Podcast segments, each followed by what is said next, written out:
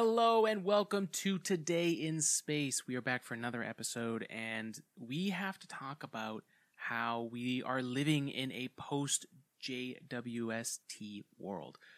James Webb Space Telescope has started to unfold the universe one image at a time, and we had the image reveal on July 12th, which was preceded by a surprise reveal of the first deep field um, infrared image that was uh, presented to us by POTUS, and it it has blown my mind. I've seen all of the traffic of people, you know, paying attention to all the picture reveals. So many people putting video out there. Uh, space science communicators, uh, influencers online. Like it has captured the attention in a way that, uh, as the successor of Hubble, uh, the James Webb Space Telescope team should be extremely proud. Um, it's already taken off, and we've learned so much already.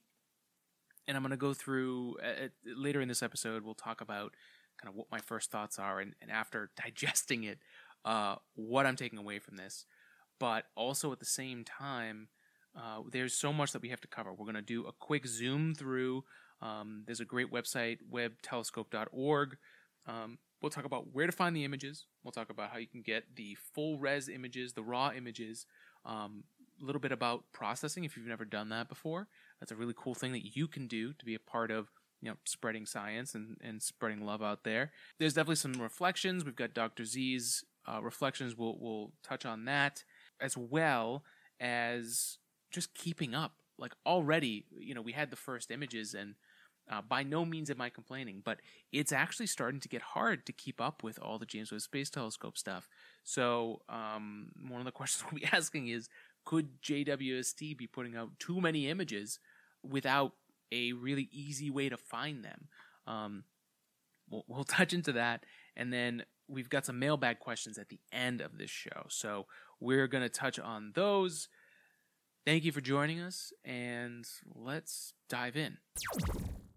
Uh, before we start, we have to show off some 3D printing stuff because this podcast is brought to you by our 3D printing lab, AG3D. We bring ideas into reality, and we brought our own real our own ideas into reality originally with our James Webb Space Telescope coaster, uh, which is available in our Etsy store for twelve dollars. You can pick that up and support the podcast and have something cool around the office wherever you are. Um, it's, it's a great gift as well, uh, and it helps support us. And then we one of our first real resin prints, we on our resin 3D printers, which we have in our basement, we have two types. We have the one that is like this, where I think most people have seen in kind of like labs at school, or or really these are the ones that are most used in people's houses, where they use a piece of plastic filament and heat up through a nozzle and then make layer by layer. The resin 3D printing, which we've talked about before, if you want to learn more about it, follow us at AG3D Printing on Instagram to learn more about that.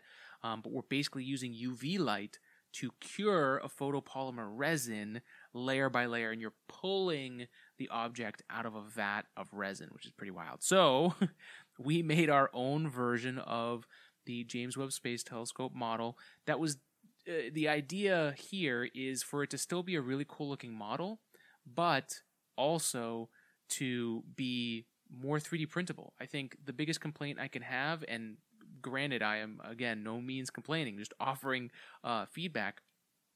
The most of the 3D models that are available by NASA actually might be too complicated. Um, you know, a lot of the stuff that they're that the 3D model library that NASA has available, uh, a lot of it is like exact models of the the spacecraft, the rockets, whatever it might be. I mean, there's a space launch, space launch complex model, which is uh, I've tried to work through that 3D model, and there's if you're trying to 3D print that model, good luck. Uh, the problem is, is at that scale, if you take something that big, with with this engineering that it has, you know, it's got like sheet metal, right? Like it's very very thin structures and very very complicated structures. So when you scale that down to a size that you could actually print and hold in your hand, a lot of the stuff is too thin to actually be printed, and it's not. It, it it's a great thing to have, but for 3D printing and, and making it yourself, that model's not really there. And and it's something we could talk about uh, for a really long time of just this idea of a lot of people who uh, go into engineering and do 3D design, CAD design. A lot of the things you learn as you're in school and then going into the workforce is that there's a very big difference between designing anything and then designing something that can be made consistently and at a good cost. Those are two different things. There's being an artist, and then there's uh, designing for manufacturing. And so this model was the first attempt at designing a James Webb Space Telescope model that is for the actual manufacturing method. So uh, with this, obviously we had some defects, right? Some of the the sun shield sheets kind of like a little floppy and wobbly, but that's mostly because we printed it like this. And I'm actually amazed they held together. They're just long sheets. But when you cure, it warps a little bit, especially if it's thin. The UV light can can move things around, and if it's not fully supported, it kind of just does its thing as it goes in and out of the vat, going up and down as the UV light cures it. So that's a long way of saying we are going to have this model available in our Etsy store. Um, if you guys would like one for your desk, at home, for whatever, um, we're going to finish up this model and make it really crisp and clean. But this one becomes our example to showcase for the podcast, right? So I think uh, that's going to be a lot of fun. And I think we're going to make that model available uh, somewhere online. Not not sure quite yet where. Like maybe it'll be a 3D model on our Etsy store, but really excited about sharing that. And if uh, anyone at NASA does want to put the model up on the NASA website, that's definitely something I would I would consider doing because I think that's a proper model. It's based off of, for the most part, the um, the actual blueprint for the design. I pulled up a few of those and used the side view and the top view. It's not exactly correct, but it's something that's going to bring inspiration and and for schools, right? Especially being able to have that model to download to um, print and then showcase and do what we do here, right? Like this model is going to help us explain the science. The same thing can happened in schools and, and other places where you're, and, and even at home, right? So uh, that was a lot of fun. It, it, was a really cool experience to dive into. We we got our James Webb Space Telescope model done in time on a new technology that I'm still very very green on. Uh, but we were able to get we were able to learn enough things that made us successful. And we painted it and it was great. We, we did a time lapse. We'll put it up here. But um, you know the artistic process and uh, just the ability to be so creative on the show is really a blessing. And i'm really really happy that i get to share this stuff with you and that i get to do this right?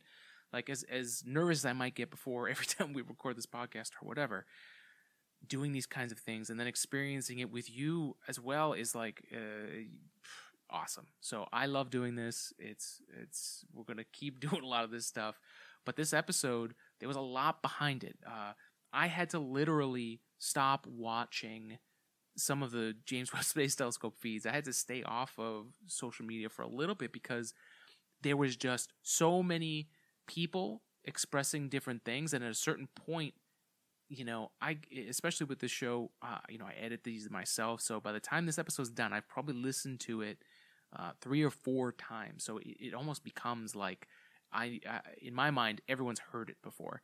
So what I wanted to do was step away from it a little bit, so I could come at this with a little bit of energy and not miss anything or feel like, oh, you already know this. Because this episode is for people that may have seen it, may have uh, wanted to learn more about it, but they're they're maybe waiting for this episode, or it's years from now and you're going back to it to try and catch it, uh, even months from now. It is going to be such a different world from where we were from July 12th to today. Um, and I wanted to make sure that I processed enough, gathered a bunch of stuff. I think one of the things I'm good at is researching uh, for the podcast here. And so I took my time, research, and that's what we're going to get into. Uh, so the first images we saw from James Webb Space Telescope are some of the most detailed, no, they, they are the most detailed pictures that we've gotten from space. I can't think of anything else that's higher quality and data intensive with so many scientific instruments that can relay so much data for the unseen, right? The beautiful thing about an infrared telescope is it helps us look as far back into the origins of the, uh, origins of the universe as possible. It's one of the technologies, the oldest light, uh, the earliest galaxy formations and black hole formations we're going to be able to look back at to a point just after the Big Bang, when the first things were starting to evolve, when mass was was starting to accumulate and light was developing. So there is a lot here, and the first deep field image from James Webb Space Telescope is mind blowing to say the least. But before we do that, all right, folks. So we're talking about James Webb Space Telescope today, and a lot about the the the unseen universe that's before us. And one thing, as a guy that you don't want to happen, is to get abducted by aliens and not be groomed. You are humanity's example of the male form. So you need to make sure that you're ready for abduction any day. The only way to do that is to use code SPACE at manscaped.com, get 20% off and free shipping worldwide. Wherever you get abducted across the planet, uh, you can be ready uh, for that moment. Just like the golden record on Voyager, right? We need good representation here, folks. So, guys, make sure you got the right tools for your family jewels. Go to manscaped.com. There's the Performance Pro package. Uh, there's a- anything on the store you can get 20% off and free shipping. So, um, you know, Manscaped offer, offers precision engineered tools for your family jewels. The we've got them right here. Here's the lawnmower 4.0. That LED light points exactly where you need it. You know, even if you're, you know, in the middle of right before you're, you're getting pulled up by that UFO, you could do a quick a quick manscape while you're there and not have to worry about it. The weed whacker for your ear and, and nose hairs. It's the right tools for you to groom and have that part of your, you know, regular part of your wellness, right? Taking care of yourself. For me, it's it's great to be able to go in there, not only groom, which is a part of just life and taking care of yourself, but it's easy cleanup, right? We talked about this last week. They give you those sheets of newspaper that you can put down, catch all the hair, dump it into the trash, and your cleanup's done. I think that's one of the biggest things that I definitely struggle with, and I think stops people guys from from trimming up. So manscaped.com, code word space, 20% off. Use that code, help support the podcast, and get free shipping on this uh, when everything is just costing way too much money. So again, 20% off, manscaped.com, code word space. Make sure that you're representing humanity well when you get abducted by aliens, okay? That's it. Back to the show. Uh, there's a few things that I want to point out. A lot of people were asking, like, what am I seeing? What what is what are in these images? And we had a plethora of things that James Webb Space Telescope was able to to show us, and I think there's really two major groups here, right? Or uh, three, I should say. The first is that what James Webb Space Telescope allows us to do is see the unseen universe, right? I, I love the hashtag that James Webb Space Telescope has unfold the universe. That's literally what they're doing, and and that's one of the main feelings I had about this first set of images is that there is so much out there in the infinite abyss of the universe, right? Uh, and I've tried to express this before, and I think maybe I'm talking to too many people who are who know science and space at a really fundamental level. There, there seemed to be this consensus or like this almost intellectual pitfall that and this happens a lot with the alien conversation and UFOs and things like that that I think James Webb Space Telescope has changed the narrative from you know space is an empty void you know it's there's nothing out there we're we're all alone to there is so much out there at such a scale that's so hard to define. And even things that Hubble and other telescopes have been looking at for years, it's exposing so much of the stuff we didn't even see that was there. And when you take that eye and look at the universe with that, it is a really, really wild thing to think about our place in the universe and how expansive and to think that it's constant it, it, it's continuing to expand as we speak and developing. And a lot of the things that we see and this is a good segue here there are things to look for when you look at a james webb space telescope image. Uh, especially for the deep field image it's very pronounced here but even on the carina uh, nebula and uh, others whenever you see that six pointed uh, light that's in any of these images, that's actually a star. And the reason is is there's a, a refraction that's going on with the alignment of the 18 gold panels, right? So the way that these panels work is each of these primary mirror, mirrors deflect light into the secondary mirror, which pushes it into all the instruments and the observations. And what that allows us to do is take each one and then refine, and we, we showed this on the animations for the James Webb Space Telescope before it actually, when it was doing its instrument commissioning, so you can look back at that episode. We'll, we'll try and add a link here so you guys can check that out to learn more.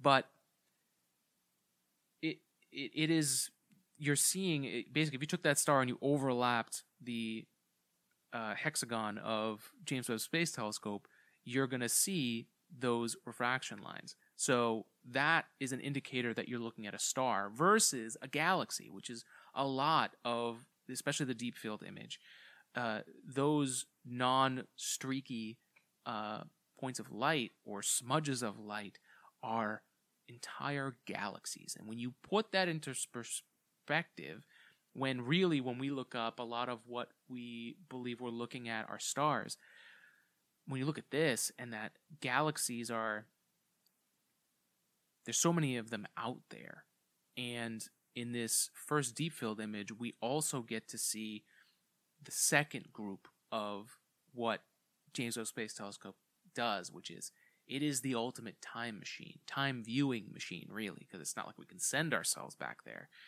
but just like all things astronomy based and light that we're looking at and absorbing and and trying to take in from the universe is light that has traveled here.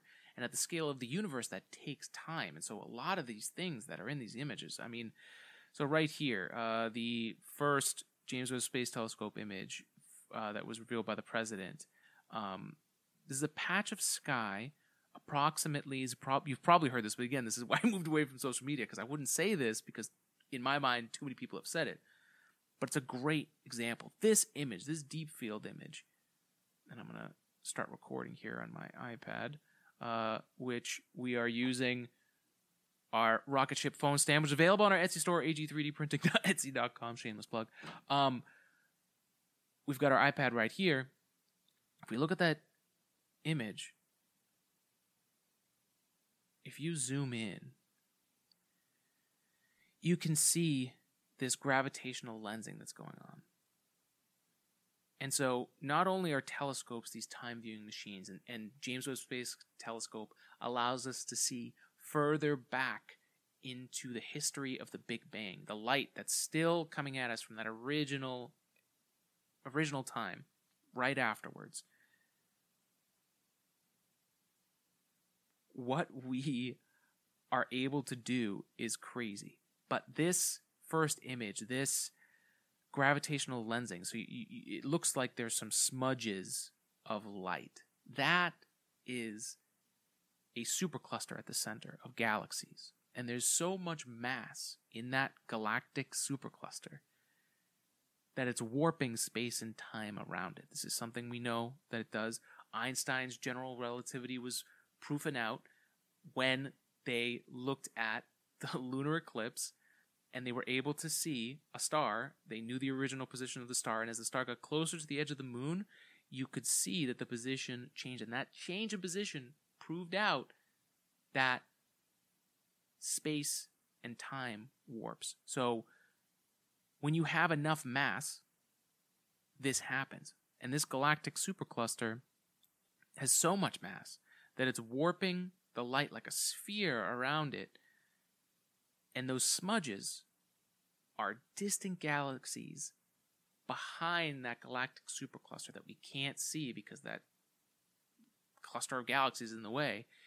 The light is bending around that supercluster, and we're actually able to piggyback off of this gravitational lensing to look even further back in time, which is crazy to think because this, as I started to say earlier,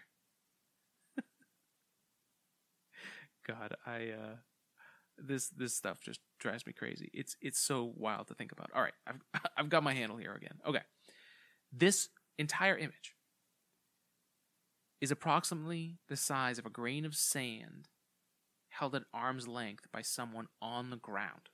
So if you look up, hold a piece of sand, you look up, that's the patch of sky that we're looking at. And it reveals thousands of galaxies in our vast universe.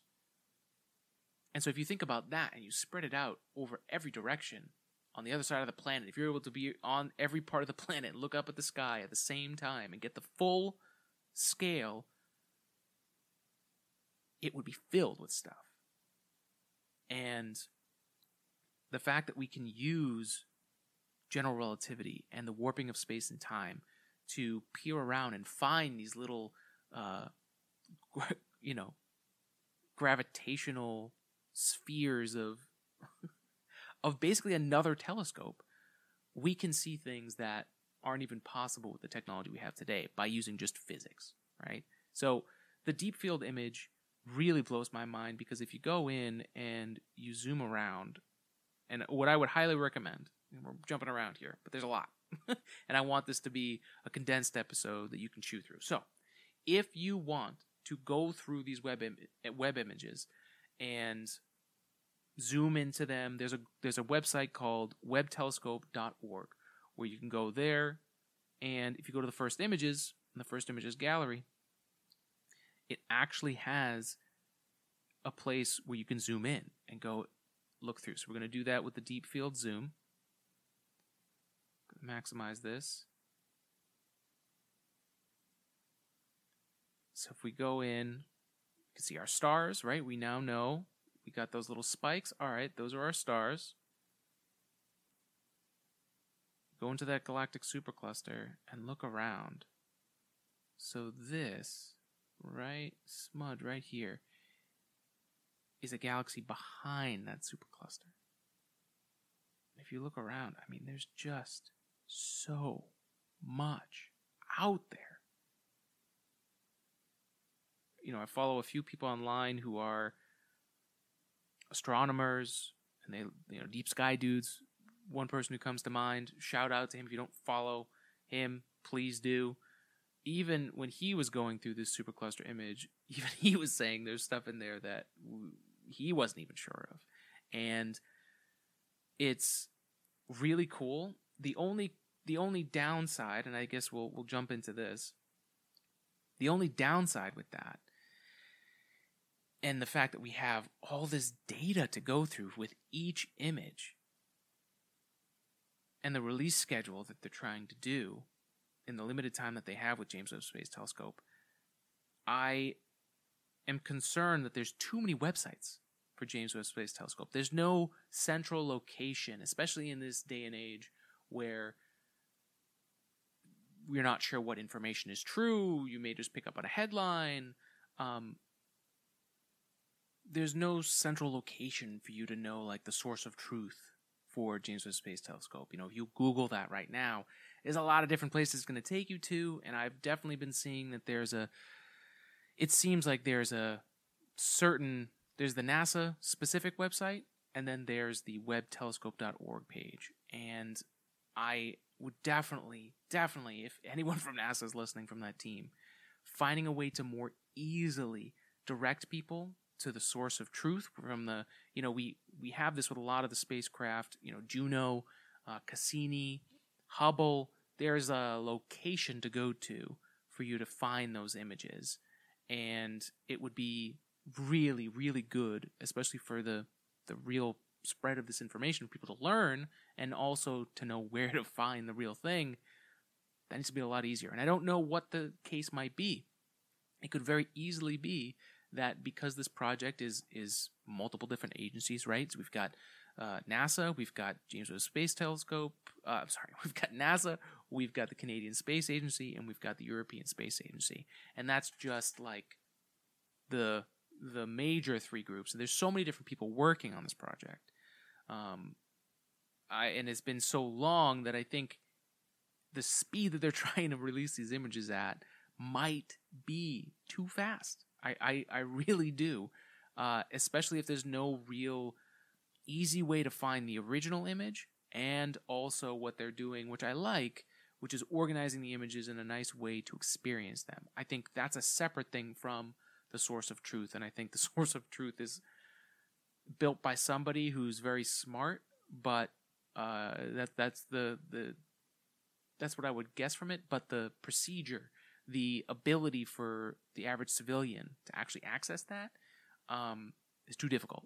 So it would be nice to find a balance with that. But the very least, I'm going to try and find that website, find that feed, because I didn't have enough time to do it before this.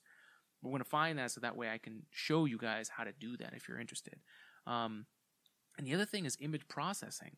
You know, I did this for Juno and Cassini and uh, some of the other spacecraft that have traveled the the solar system, and you can do this too. If you go to these websites and find the original images, if you take those images and process them, maybe change the contrast, p- pull out features by adjusting the, you know, whatever looks good to you to try and adjust the colors from the raw image or whatever it might be to pull something out, you can put a credit at the bottom of that image that credits the original people, and then you put yourself there as the person who has now processed that image, and it becomes your processed version of the image. And you can actually, in some cases, submit them to those teams, and they'll be available to go up. And who knows, maybe there's uh, someone online who shares pictures from. I, I've got this picture from Juno that I pro, pro, uh, processed of Jupiter that every so often gets shared again online, and it's cool to see come back up. So, if that's something you're interested in, you like to play around with, you could do that today. Uh, that's something that's available to you, and the fact that these images are free for everybody uh, to access and to use. Uh, as long as you credit people, right? That's the right thing to do. uh, you can have a lot of fun and reach and share your love of that picture and what you've done of that experience of that capture of that thing in space. And James Webb Space Telescope's got a lot there. So, um, I think it's a good time to go through some of the reflections here. Let's break this up and go to so reflections from Dr. Z. So Dr. Thomas Zurbuchen, um, I apologize if I just brutalized your name.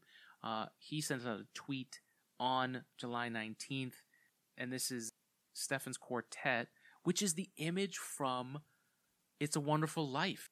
This is the image. I, I had no idea, but as soon as that uh, came up in the the NASA article for the first image reveal, I was like, "Oh my god, that that is what that is." But Dr. Z here has this picture there on a tweet, and he says, There are a few times in history when we humans look at nature in an, in an entirely new way, and NASA Webb has already begun to write the next chapter in our cosmic story with its new images. Read more as I reflect on this monumental achievement in my latest blog, so you can go there. We'll have that link in this week's podcast. But just to take a quick glimpse of it, because obviously I would like you to go read this, um, but I'll I'll do these two paragraphs towards the end here. As humans, we are intimately connected to these images. As I write this post, I look down at the gold and platinum rings on my hand and remember that these elements were likely created from merged neutron stars, leftovers of stellar evolution. On my hand. Stellar processes and explosions of various kinds create the very elements we are made of as humans. We are made of stardust. With Webb, we're going to peer through cosmic dust and see stars forming and dying in stellar explosions that eject material that seed new stars to be born. A violent cycle, but one that is essential. We had seen this before with Hubble, that these star forming regions are stunning and provide us with enormous amounts of learning. Now, with Webb, we are looking at these stellar nurseries in new detail that will reshape how we understand the evolution of galaxies. I'll leave it there because, again, I, I want you to go check this out.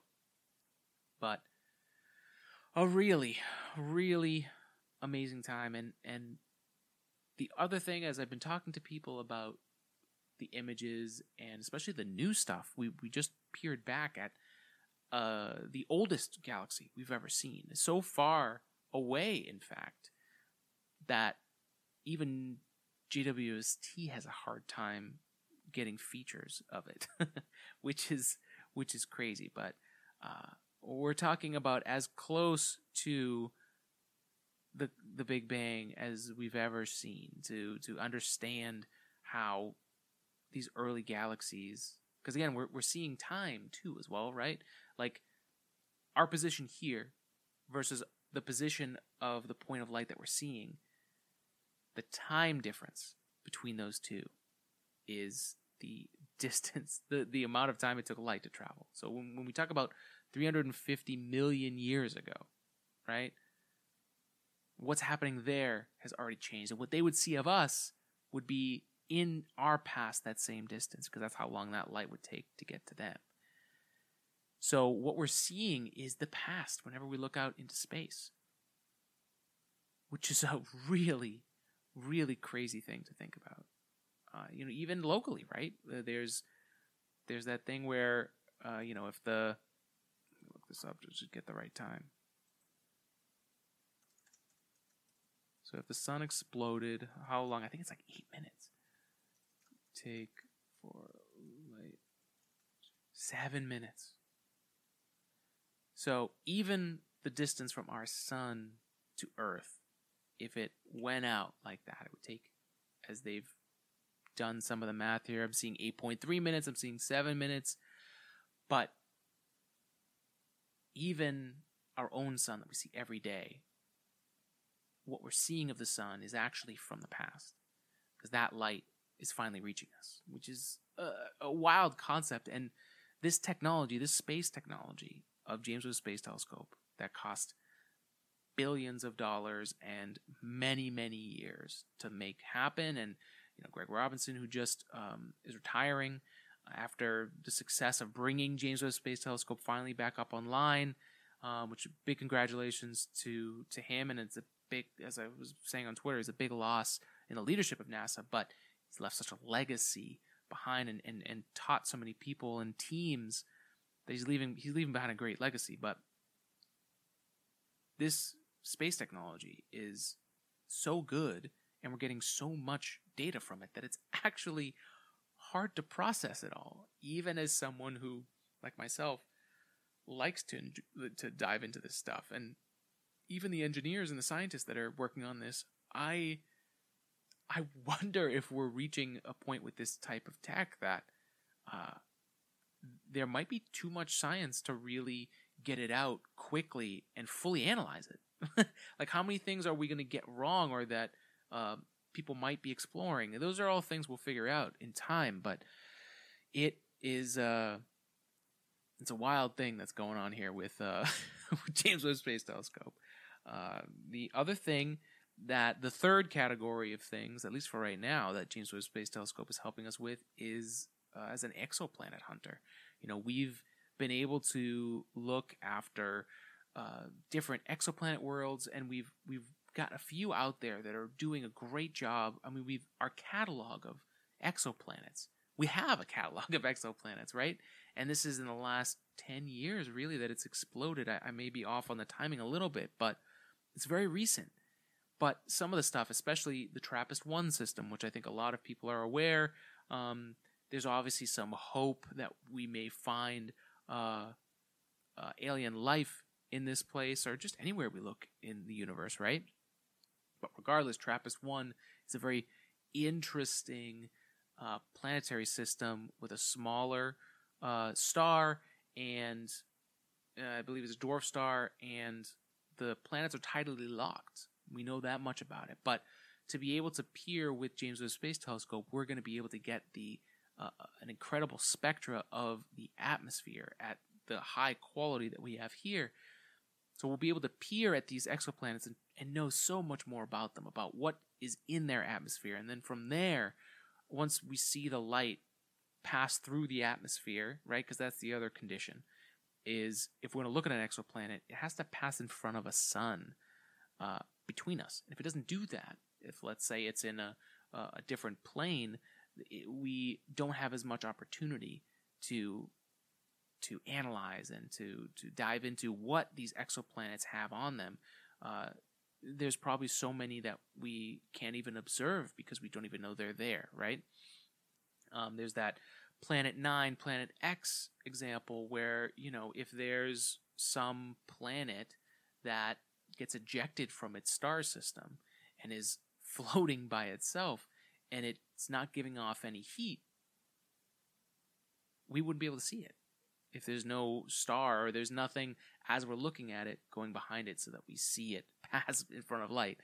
There's, uh, as far as astrophysics is concerned, uh, this tool is really going to blow things away. And if for some reason you are uh, into astronomy and you'd like to observe something and you're that detailed and you know the settings, especially for people who uh, use their telescope all the time, you can actually submit for observational time on James Webb Space Telescope. That is something that is available to you. So if you are, um, man, there's there's so many different ways to unpack it. But whether it's you know space weather, exoplanets, um, any kind of astrophysics or star chasing that you're looking to do, if you're able to submit all the settings and uh, everything that you can go into it, right? Even just if you want to poke around at what it means to request an observation. That is available right now to U.S. citizens, which is a wild, wild thing.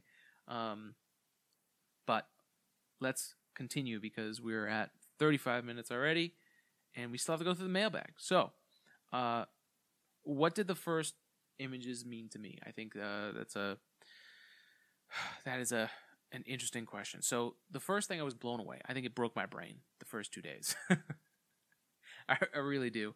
I it's so hard to to conceptualize the scale of of what we're taking in and again the fact that there's so much and and seeing the world of the unseen right uh some some of the things that we have observed before on say Hubble and there's been a lot of great examples of this of people putting up comparison images um, like the Southern Ring Nebula, right? Like we've looked at the Southern Ring Nebula before. It's not anything new. Actually, all these images are, and I think they did it on purpose, comparable to other observations that we've made. The amount of data that's in this Southern Ring Nebula image is really crazy.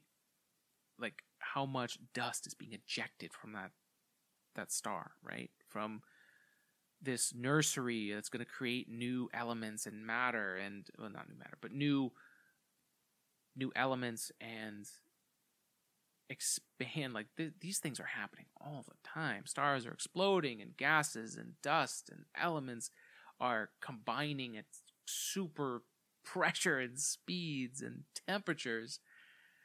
Uh, this stuff is happening all the time while we're concerned about you know tedious things.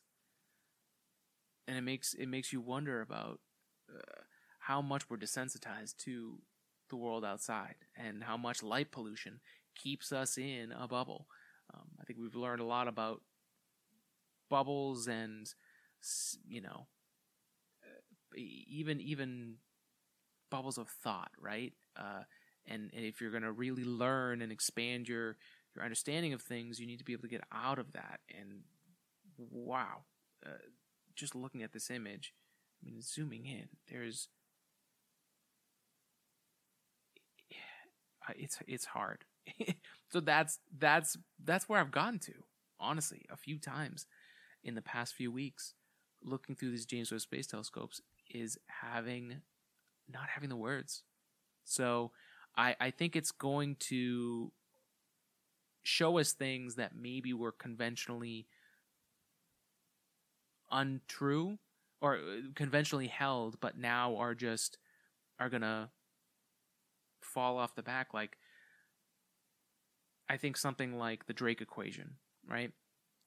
When you think about the Drake equation and the assumptions that it makes, and you look at images like this, at things we've already have seen and already made decisions about, and you see something in the infrared and what it can pull out out of what we thought was basically nothingness. It's it's crazy. I think I've I think I've droned on enough about the the uh, the incredible unseen world that James Webb Space Telescope is unfolding. What we're going to do right now is go into the mailbag.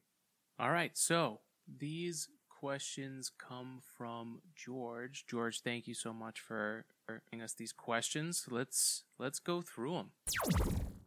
So number 1 is an opinion question. James Webb has been up for a while now. Why were the pictures classified? Do you think this could hinder or delay scientific advancement in general going forward?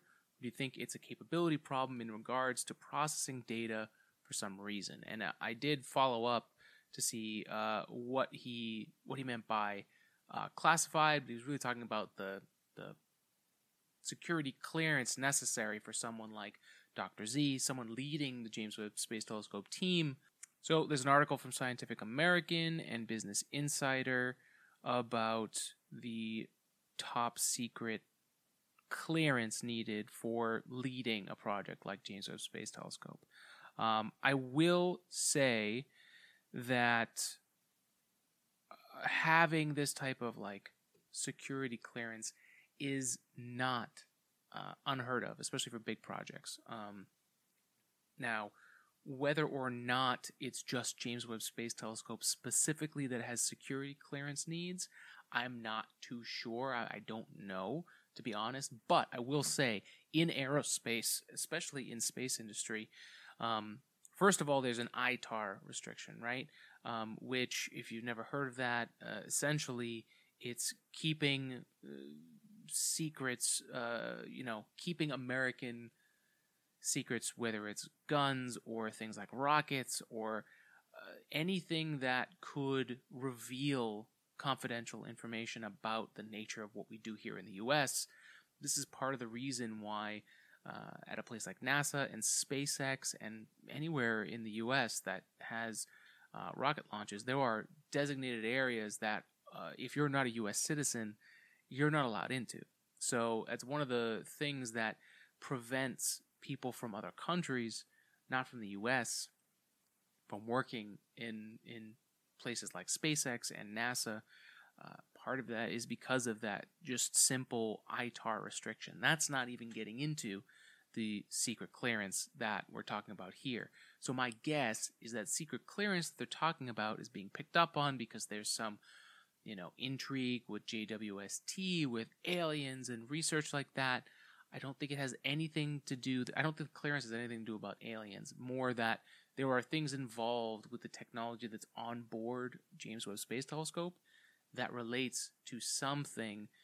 So, being the leader of the project, it's going to be a lot easier for you to work with all the organizations that are involved if you have that clearance to have that conversation. So I think the clearance aspect is more tied to the fact that there's some high level technology here that is a, a secret of the U.S. Uh, that we don't want other countries finding out for security reasons. That would be my guess. But again, I don't know, and I don't have that clearance, so I couldn't tell you what it is. All right, next up, question number two Based off some cursory readings, I've read that thanks to a successful and precise launch, NASA announced that the James Webb Space Telescope should have enough fuel to more than double its minimum mission life expectancy of 10 years. How does this work?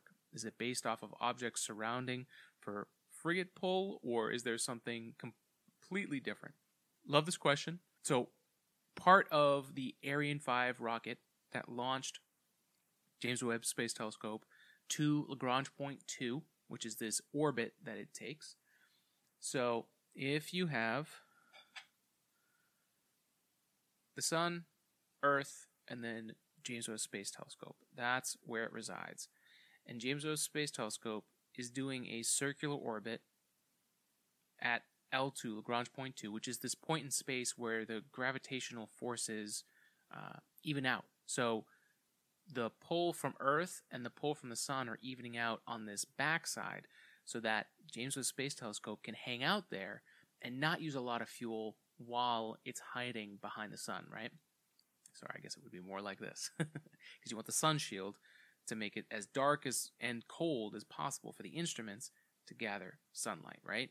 So when it's doing its orbit, it's doing this kind of like sinusoidal run as it goes over. And so the fuel that it needs is to keep it rotating and going in that orbit around. So the good thing is because we're at this balance of gravity, that point is like balancing a marble on the top of like a hill, right? So the fuel that's needed is to keep it there. They had estimated that the extra moves it would have to make to get to that point were going to take more fuel, but the rocket sent it in such a great like it, it, it's like being a great uh, I'm trying to think someone that shoots a bow and arrow bowman? Uh, it's, it's like shooting a bow and arrow perfectly down the bullseye instead of a little bit outside and, and all this and the, the path that that rocket the energy it put behind JWST to get there meant that it could save all that stuff it was going to use to get into position to keep its orbit moving. So that is why it was able to to add, you know, potentially double. I haven't seen that specifically, so I'd love an article as a reference. We can add that here, George, if you, if you got it. But that's the reason why we've extended the mission lifetime because as things are in space, you only get the fuel that you take with you. So they budget a certain amount of fuel, and of course, they overestimate to make sure they can keep it up. They estimate it for 10 years. Now, that 10 years of fuel, they've got so much more left at a point where they've already got it unfolded and out there. So, that's how they have more fuel. Great question. I appreciate that. Number three, how does Hubble Space Telescope play a factor going forward, or is it simply a relic of the past? How much did Hubble play a factor in getting to uh, where James Webb Space Tel- Telescope has already gotten to? It's another great question. So, Hubble is is not necessarily a relic of the past, and and Hubble and James Webb Space Telescope are very different, right? Um, we've what I would highly suggest we've got uh, we were able to jump on some Twitter Spaces with the James Webb Space Telescope team before the images. So we were able to ask questions uh, among uh, many other people, but I was lucky in two instances that I had the free time, I was able to ask a question live. So I recorded both of those. I would I would recommend going back to those clips and watching those, and we'll have those here for you to reference. But to talk about the first one, some of the major things is that with all the incredible detail that JWST is getting us, the amount of viewing space that Hubble has in our own visible light, you're getting images that really showcase an enhanced version of what we can see that's out there. And it's a much larger swath of space that you're looking at, right? With Hubble. Those are two main things that are different. Now, the quality of Hubble is not going to match the quality of JWST because you also have 20 years of technology in difference. So all the things that got from Hubble, uh, we've got so much more. That's I mean they're they're running basically a an LTE network to send the data from JWST to Earth uh, because it's that much data, and that's another big factor between Hubble and JWST. The amount of data in each viewing path that JWST has is way more. But that also comes with a smaller viewing of the sky. Now, the infrared, red light specifically, there are some really incredible sensors that have never really been on anything else that JWST has on board. Um, but with that comes a limitation of the, the, choices they made in the design. It limits the amount of viewing space that we have. So I would say Hubble, as long as it's able to stay in orbit is going to be huge. The other big thing too is Hubble is uh, in basically orbit around Earth, so it actually interferes with the atmosphere a little bit. And JW, JWST is far out uh, at Lagrange point two, and at that point it has complete darkness. The temperature is really cold, which means the instruments, the cryogenic instruments, are going to be able to perform. Hubble's always fighting itself to to get good pictures. And that's just the nature of where it is in space. Now that's better than having something on Earth looking out, right? Because you've got to go through that whole atmosphere. Hubble's better, but the position of James Webb is so much better. The challenge with James Webb Space Telescope is if something happens out there, you can't fix it. With Hubble, you know, Hubble had that issue where the mirrors were misaligned when it was first up there. We were able to send a space shuttle to Hubble to work on it physically. So, um, as long as Hubble is able to keep its electronics and whatever fuel that it needs in place and in orbit, uh, Hubble will continue to operate. Uh, of course, unless they decide to cut mission funding to keep that thing going. Uh, JWST has a shorter lifetime, but is able to do so much more in the tinier viewing screen that it does have. So they're definitely going to have to be good about planning out who gets to see what and, and how much we extract out of those extra 10 years that we talked about before. So, number four, could you explain Thomas Zurbuchen, NASA's Associate Administrator for the Science Mission Directorate statement on the picture below? As Webb aligns and focuses over the next few months, these 18 dots will slowly become a single star. And George is saying, why not just show the full star at once with these pictures? Does it have to do with how the telescope was designed, or is it something else? We touched on this a little bit, but there are 18 panels of the primary mirrors. So on each of these, those dots that you're seeing, each one is going to get a dot. And then those images from those 18 are going to reflect off the secondary mirror into the devices on James Webb. So when they're getting those images, this reflection is reflecting here. So you're getting those 18. And then what Webb has to do is they have to focus all of them in to a single point. Now, what this does, as opposed to a single mirror, right? A single mirror, you just get that one view of whatever your light you're taking in. If you have 18 of these and you're able to dial them in, you're almost getting a the animations of this are crazy, and I'll, I'll attach this link and we'll add this video real quick time lapse of how it what they did to dial that in. Uh, you're getting so much more of one point of light. You're getting these 18 different minor adjustments, and you're getting a fuller piece of data of that piece of light. So that alignment that he's talking about, those 18 dots, are becoming a single star. Now, why they showed it is a good good question to ask. Uh, it's definitely not something that I, I think this is like uh, they're trying to explain the science behind how James Webb Space Telescope works. So I think in the context of what Dr. Z is bringing up here, it's the reason that they're showing the 18 is that they wanted to promote James Webb Space Telescope. They wanted to show people what's involved in the process. And I think that's why that picture came out and not just the full star. Because I guess you could also argue what's so interesting about just one star. And they were also engineering images, right? Those were uh, dialing in, calibrating James Webb Space Telescope. So you're kind of getting a glimpse into what the engineers have to do to get from an observation to basically where we get these images that just came out, right? you know each of these mirrors are uh, adjustable. Their angles can change to reflect the light and focus. So the cool thing is that with these 18 primary mirrors, you can refine for distance, for exposure. Like there's a lot you can do, and since all of those mirrors are changeable, you've got that. There's also the advantage that these 18 you have they kind of plan for the fact that uh, if some micrometeoroid hits one of these panels, that means they've got 17 more, right? So there's kind of like a slush of damage soak that this telescope can take that if it was one giant mirror, you get a crack in it and the whole thing's ruined. So there's also a redundancy to those mirrors that's kind of important too.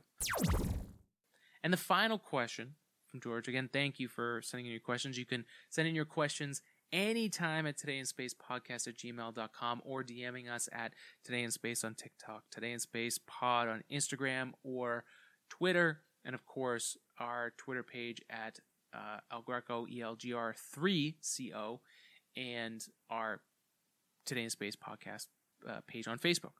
Final question, fun question. What are the expectations going forward after such an exciting initial start? What do you hope that they find or uncover? Well, thank you for the question. Uh, the first question that you have what are the expectations going forward after such an, an exciting initial start? Uh, I kind of touched on it in this episode. I think there's going to be releases. I think there's certain things that people are really excited uh, to observe, and things that you know James Webb Space Telescope's been planned for 20 years of people expecting it to launch and what we could watch. Oh, it's going to launch next year. So there's a lot of things, especially with the Hubble stuff, things that we've seen that we want to relook at. Uh, but I think the amount of data and pictures that they're going to be able to send back and forth. Again, they have that LTE network. They're able to send data uh, back and forth. So they're able to do these observations kind of quickly and then turn them around to release them. I am concerned without a real source of where to find them and that process being easy for people who are not just the experts or the hardcore fans, but also the reporters and the uh, you know people who are just fascinated by space and, and want to take a look at what's out there. I think that is. I, I'm confused about the expectations of that going forward because we've already, I mean, we've already seen uh, infrared image of Jupiter. We've seen the oldest galaxy we've ever seen. Like, and there's also some others that came out. There's so much that's already come out that even I've missed. That I I hope they have a regular cadence or like a regular check in with folks to be like, hey, here's this batch of images from August or something like that, right? August for JWST. Something like that that could be released continuously is tailored to a message that is not super technical but explains the complexity of the situation, right? And the beauty of what we're seeing in James Webb. That's my expectation going forward of what we should expect from NASA uh, and uh, especially if you know it would be a shame to get all this data and then it gets kind of shoved under the rug because there's no room for it in our daily lives, right? Or it's not easy enough to get, so then we just don't see it. So that is expectations going forward. And what do I hope that they uncover? I hope we find things that shatter what the old expectations were of space travel and what's out there to inspire us to marvel in the amazingness of our universe that it exists, that we exist, that we exist in a plane that's constantly expanding, right? Uh, I think I am looking forward to what happens with the TRAPPIST 1 system. I think it's a really interesting place to look, and who knows what we might find on these different exoplanets, what types of things in their atmospheres they might find. Like the the exoplanet that we took a look at here with James Webb, that was a that showed signs of water in that atmosphere. That type of thing is is, is like to, to find water in many places would be a shocking revelation and, and to have data behind that, right? would be really impressive. To find eh, different things that we've looked at, signs for life, um, I think would be incredible. But also things that pass by. You know, we had Oumuamua that passed through. Um, we didn't really have anything ready to look at that and observe it as it passed the sun. You know, came from another galaxy into our orbital plane of the Milky Way and went right back out at crazy speeds and uh, not unlike any other object that would come from another interstellar object, but it was extremely unique in that it gained speed uh, that would be attributed to some kind of uh, emission or uh, engine, right? We talked with Avi Loeb about this on our podcast. You can listen to that episode to get more into uh, what he's excited to see. But I know uh, they are going to be very excited. That team's going to be very excited to look at the TRAPPIST 1 system and see what's out there, see what's available, and get insane amounts of data about that. Um, I'm excited for those types of things that are going to reshape how we look at it. I mean, I've already I I am hoping that it helps us take another look at what's out there, the infinite universe that we have in front of us, and see it less as there's so much empty space and more there's so much out there for us to find. I think that is uh, something that will be really good for the advancement of science and humanity and how we look at each other, right? If if we're on the same planet, under the same roof, right, of the atmosphere, and we can't figure out ways to be better humans with each other, then the only way is to break, think outside the box, literally, uh, and see the world and the universe in a totally different way, and have a, have be humble about our place in it, and the uh, amazing amount of creation that's out there that the universe has just exploded and continued to expand over eons, and we are here. I'm talking to you on some piece of technology made by a bunch of emotional apes that we're now just at this place where um, we can even fathom our place in the universe. That's my answer. so thank you for the questions again. If you have any other questions, please send them in. But George, thank you for those. I really appreciate you taking the time to sh- to share your questions and and your and your links to stuff too. Um, but that's it, folks. That's this episode. Uh, please, if you if you have any thoughts or if this stirred a new idea in your head or things that you would be excited about for James Webb Space Telescope, please let us know. Reach out to us today in space on TikTok, today in space pod on Instagram and Twitter, and of course our Facebook page, Today in Space Podcast. Email us at today in space podcast at gmail.com. Support us through AG3D. AG3D printing is our uh, 3D printing lab. We have our James Webb Space Telescope coaster available now for $12 on our Etsy store, ag3dprinting.etsy.com. Uh, we will eventually have our James Webb Space Telescope model available for all your desks at work and at home. And of course, Manscaped, the right tools for your family jewels. 20% off using code SPACE and free shipping worldwide. All of these things are here to provide value to you and help uh, support the podcast. We're building this slowly as we have been over the years, and it's really cool to be at this point where we can not only talk about it regularly with y'all, but also we're at this crazy point 10 years in after the space industry was in such a stuck uh, point, calcified place where it just couldn't progress as much as it might try. Now we're in this start of this progress in space technology, and James Webb is part of that legacy to continue. So be good to each other, spread love and spread science, live long and prosper, and don't forget to be good to yourself and others. So, have a good one. We'll see you on the next episode of Today in Space. See ya.